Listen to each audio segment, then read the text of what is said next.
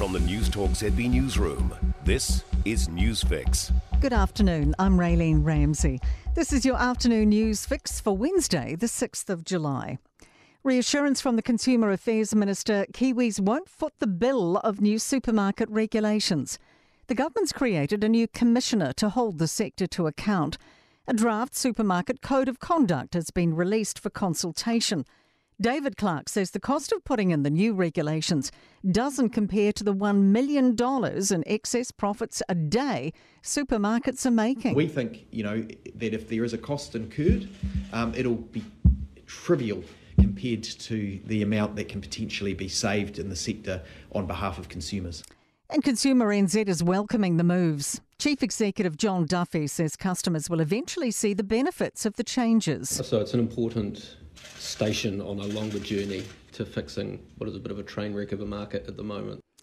New Zealand has flown a team of civilian doctors, nurses, and Defence Force personnel to Niue to help with their COVID outbreak.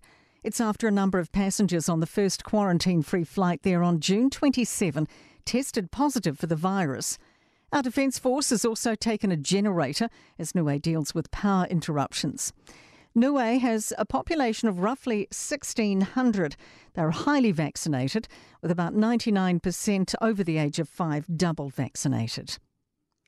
The Foreign Affairs Minister will miss a pivotal, p- pivotal part of the Pacific Islands Forum. Nanaia Mahuta won't be attending the all important Foreign Affairs Minister meeting later this week because she has COVID. But Deputy Political Editor Jason Walls says a replacement has been named. The Foreign Ministers' meeting is the opening salvo of the forum, and this year will be more significant than most, given the growing influence of China in the region. Associate Foreign Affairs Minister Aupito William Sio will be going in Mahuta's place to represent New Zealand. At this stage, it's unclear if Mahuta will attend the forum at all. The government's not done with MIQ debt collectors just yet. COVID Minister Ayesha Verrall says 82% of the $218 million worth of managed isolation has been paid. It means roughly $26 million remains outstanding.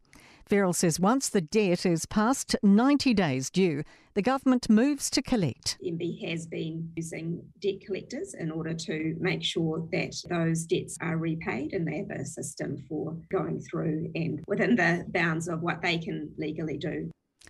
Tackling rural crime is on the agenda for new Police Minister Chris Hipkins. He's visiting every police district after taking over the job from Christchurch MP Poto Williams last month. His first stop was at Rangiora Police Station in North Canterbury this morning, where he talked about the region's new rural crime app. Hipkins says a lot of rural crime goes underreported. Things like stock rustling, only a proportion of which ever gets reported, uh, and the work that the police are doing to try and increase the, the amount of reporting.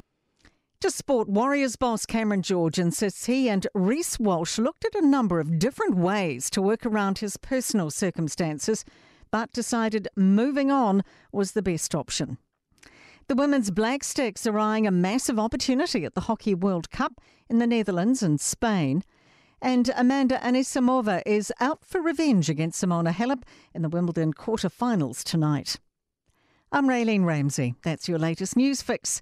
We'll be back with the next update tomorrow morning from the Newstalk ZB newsroom. For more news, listen to Newstalk ZB live on iHeartRadio.